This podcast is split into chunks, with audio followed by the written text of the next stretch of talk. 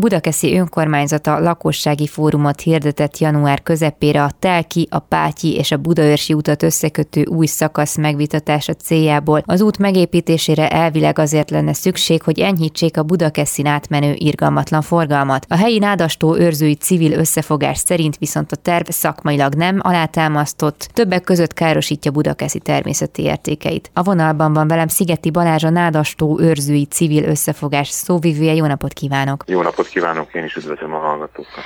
Kicsit mutassuk be az önök összefogását, egyáltalán a Nádastót tavat tegyük egy kicsit tisztába a hallgatók számára, akik nem ismerősek annyira ezen a környéken. Mit kell erről a részről tudni, illetve az önök munkájáról? Direkt emiatt alakultak meg, vagy egy régebbi szerveződésről beszélünk? Hát azok, akik budakeszi természetvédelmi értékeiért folytatott küzdelmet ismerik, azok már hallottak az Álomvölgy őrzői civil összefogásról. Hm. Ugye kétezer-húszban zárult sikeresen egy hasonló okból és hasonló módon szerveződő civil összefogás eredményes küzdelme, hogy egy, egy harminchárom hektáros nagyon fontos természetvédelmi területet megóvjunk a beépítéstől. A Nádastó őrzői azért jött létre, hogy most egy másik veszélyben levő természetvédelmi területet megóvjunk, egész pontosan kettő természetvédelmi területet, a Nádastó helyi oltalom alatt álló természetvédelmi területét, illetve az ezzel teljesen összefüggő mamutfenyők természetvédelmi területét. Pusztán természetvédelmi szakmai alapon érvelő, teljesen politikamentes szervezet vagyunk, és az a célunk, hogy ahogy mondtam, és ahogy ki is derül a nevünkből, hogy megóvjuk ezt a két nagyon fontos és területet és a, a körülötte levő természeti területet. A Nádastó tényleges területéről most azért nehéz beszélni, mert ez a tó sajnos az urbanizáció következtében, a beépítések következtében nem kap elég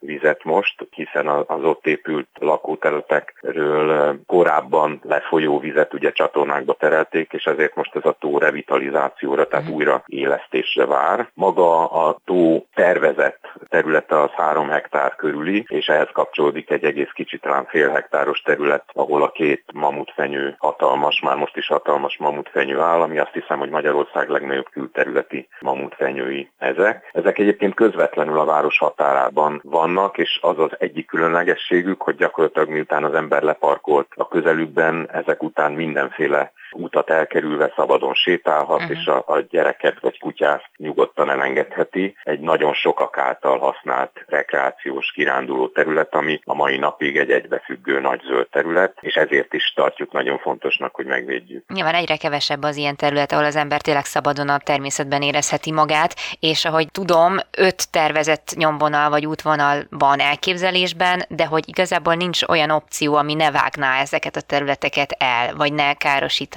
valamiféleképpen az ottani ökoszisztémát. Két okból nincsen alternatíva. Az egyik ok, ugye az öt nyomvonalból kettő, de az is lehet, hogy három közvetlen érinti a természetvédelmi területek területét, amelyet kétezer-húszban maga a budakeszi önkormányzat többek között a mi kezdeményezésünkre védett nyilvánított, tehát természetvédelmi oltalom alá helyezett, és az erről született testületi döntés, melynek része a területek kezelési terve feketén-fehéren kizárt zárja azon nyoma, vonalas struktúra és, és utak építését. Tehát ezt, ezt nem is pontosan értjük, hogy hogyan került az asztalra. A másik két opció, azok valóban nem mennek keresztbe, csak nagyon közel vannak, és keresztbe vágják ezt az egész zöld területet, illetve a tó vízgyűjtő területét. Ráadásul, amelyik nem természetvédelmi terület, az is az országos ökológiai hálózat magterülete. Tehát másfél, körülbelül másfél hektár értékes tölgy és fenyőerdő esne áll áldozatul, illetve hát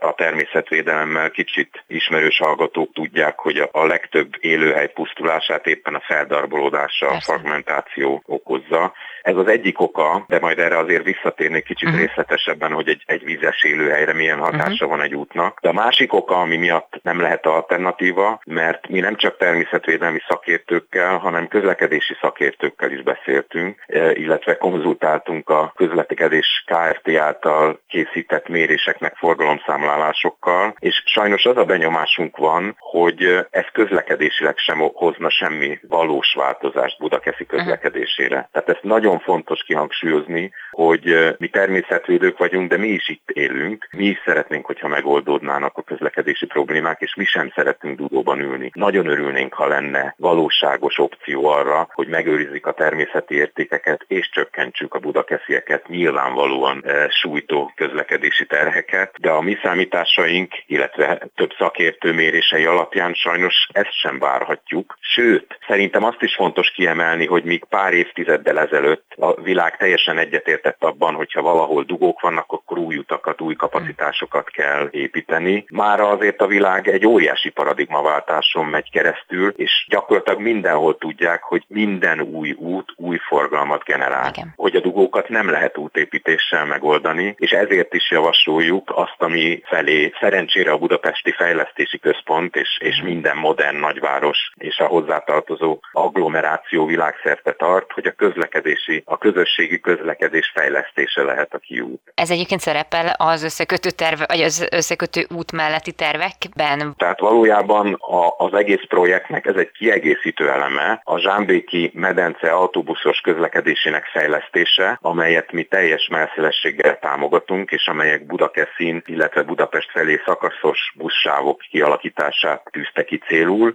Ez csak egy mellék, hogy is mondjam, terve, egy opcionális lehetőség, de természetesen igen, tehát a Budapesti Fejlesztési Központ alapvető érdeke, hogy, hogy a Budapestre áramló írdatlan szám, az agglomerációból hatalmas számú autó számát csökkentse, és minél több lakót, vagy az agglomerációból Budapest felé menőt rávegyen arra, hogy, hogy a, a közösségi közlekedést vegye igénybe. Légszennyezettségi problémák is előkerülnek egy ilyen esetben, ugye ami már alapvetően adott budakeszi városban, hogy iszonyatos forgalom, nyilván iszonyatos szmogot, légszennyezettséget generál, aminek hát pontosan tudjuk az egészségügyi következményeit, ez viszont nyilván exponenciálisan nőhet, hogyha nő a forgalom is még ezen túl. Pontosan így van, ahogy mondja szerkesztő asszony, ráadásul ezt kevesen tudják csak akik itt laknak, hogy a város nyugati oldalán terül el egy katlanban, egy völgyben a, a Nádastó, az uralkodó szélirányban. Tehát az opció nagyjából úgy néz ki a mi meglátásunk szerint. Vagy lesz egy vizes élőhelyünk, ami a klímaváltozás korában pár fokkal hidegebb és nedvesebb tiszta levegőt fog a város felé vinni, ami a hőhullámok idején gyakorlatilag életeket menthet. tíz-harminc százalékkal megugrik a halálozások száma ilyen hőhullámok idején, tehát a nagyon fiatalok és az idős polgártársaink nagyon megszenvedik. Tehát vagy lesz egy vizes élőhelyünk az ő csodálatos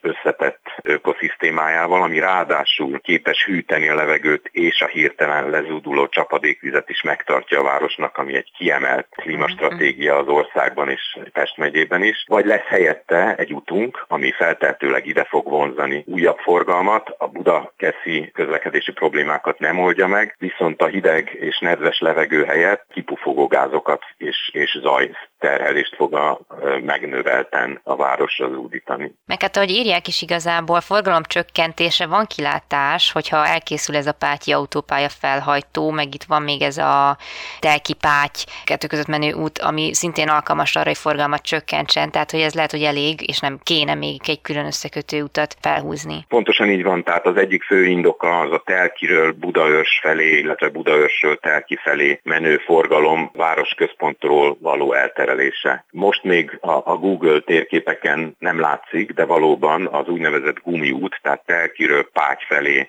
menő út nem csatlakozik közvetlenül az autópályához, de, de már építés alatt van a Pátyi autópálya felhajtó. Tehát bárki, aki Telkin beírja magának, hogy Budaörsre szeretne menni, egy fél-egy év múlva biztos, hogy azt az opciót fogja gyorsaság, kényelem és minden szempontból kapni, hogy menjen el az autópályára. Tehát mostani forgalom, tehát a mostani számítások sem igazolnák egy hmm. ilyen útépítését, függetlenül a természeti károkozásától, de ráadásul több olyan tényező van, ezek közül az egyik, amit ön említett, az, hogy van alternatív, tökéletes elkerülő út, hogy úgy mondjuk, ez a Telki-Pátyi út az autópálya felhajtóval. De hát ráadásul azt is tudjuk uh, itt a pandémia korában, hogy, hogy nagyon-nagyon sokan álltak át otthoni munkára, igen, és a szociológusok előrejelzése szerint ezek közül nagyon sokan nem is fognak visszatérni. Tehát nagyon sok vállalat és munkavállaló arra fele gondolkodik, hogy, hogy ez így marad. Nagyon nehéz ezt most előre látni, de mi nem tartjuk igazolni boltnak egy összekötő út szükségességét. Hát igen, és főleg, hogyha ennyire hiány vagyunk a, a természeti értékeknek, ugye hát mindent le kell betonozni, ez egy nagy, nagy divat itt Magyarországon,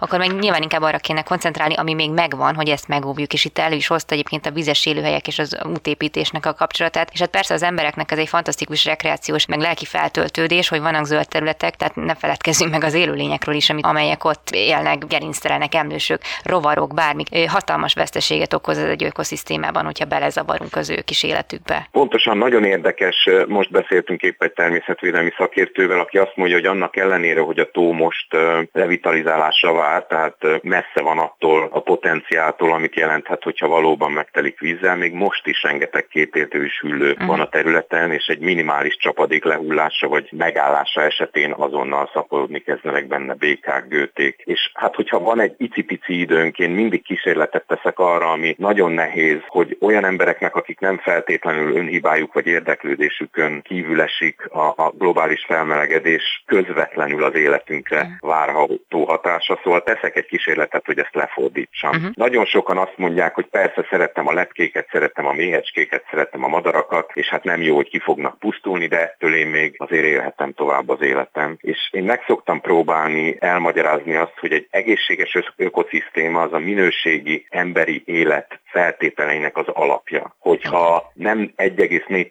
fokkal, hanem a várható három fokkal fel fog melegedni a Föld klímája, akkor azon kívül, hogy teljesen szélsőséges időjárási viszonyokra számíthatunk, ami, amik óriási terhek lesznek, még az is lehet, hogy a dugóknál nagyobb terheket mm. fognak ránk zúdítani. Azt is látni kell, hogyha mondjuk a beporzó rovarok egyszer csak elkezdenek eltűnni, akkor nem az lesz, hogy lemegyek egy közértbe és bevásárlok, mm. hanem nem lesznek zöldségek, vagy nem lesz annyi, vagy nem annyiba fog kerülni, hanem sokkal többe. Hogyha az aszályos időszakok végletesen megnyúlnak, és mindent öntözni kell, azt konkrétan érezni fogjuk a bőrünkön, a boltok polcán található élelmiszerek mennyiségében, változatosságában és az árában. Tehát nem kell ahhoz madarásznak vagy lepkekutatónak lenni, hogy elszomorodjunk, hogy mondjuk Magyarország flóra és a világ flórája és faunája folyamatosan az úgynevezett biodiverzitás, a biológiai sokszínűség csökken, ahhoz, hogy előbb-utóbb a konkrétan a bőrünkön érezzük ennek hatását. Tehát egy ilyen pillanat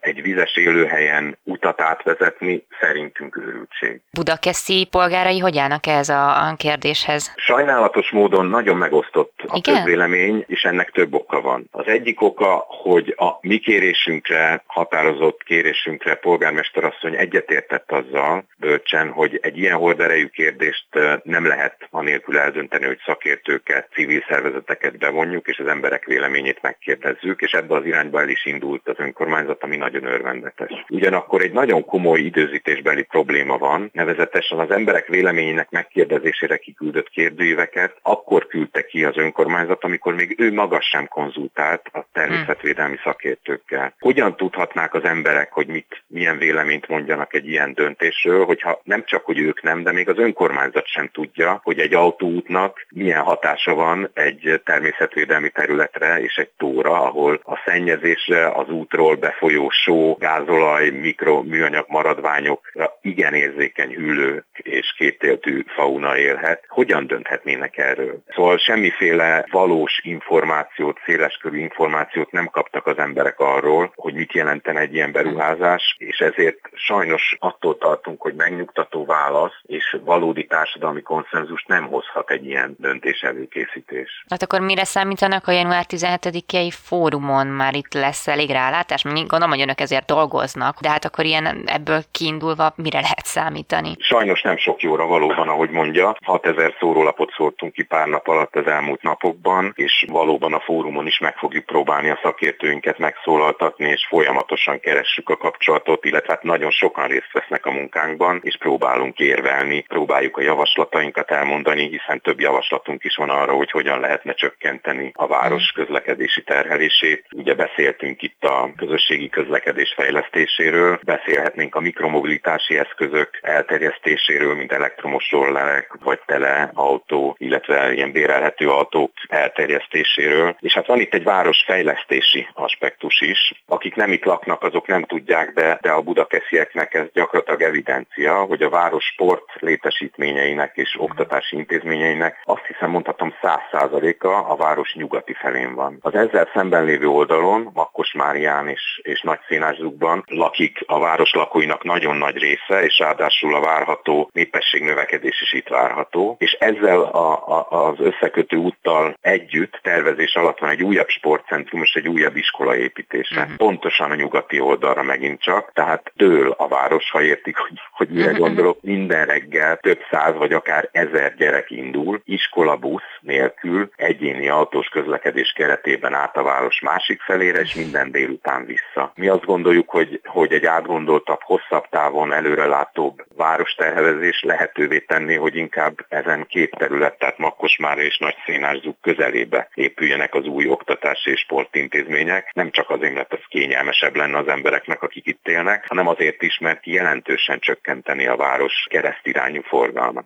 Mi nagyon bízunk egyrészt a józanészben, másrészt azért az a benyomásunk, hogy nagyon-nagyon sokan állnak ki a természeti értékek megvédéséért. Mi magunk folytatni fogjuk jogi, civil, polgári, erőszakmentes eszközökkel a küzdelmet, és nagyon bízunk benne, hogy, hogy ismét sikerrel tudjuk vinni ezt a törekvést. Ez mindnyájunk érdeke. Hát sok sikert kívánok ez, és nagyon szépen köszönöm Szigeti Balázsnak a beszélgetést, a Nádastó őrzői civil összefogás szóvívője volt a vendégem. Én is köszönöm a lehetőséget.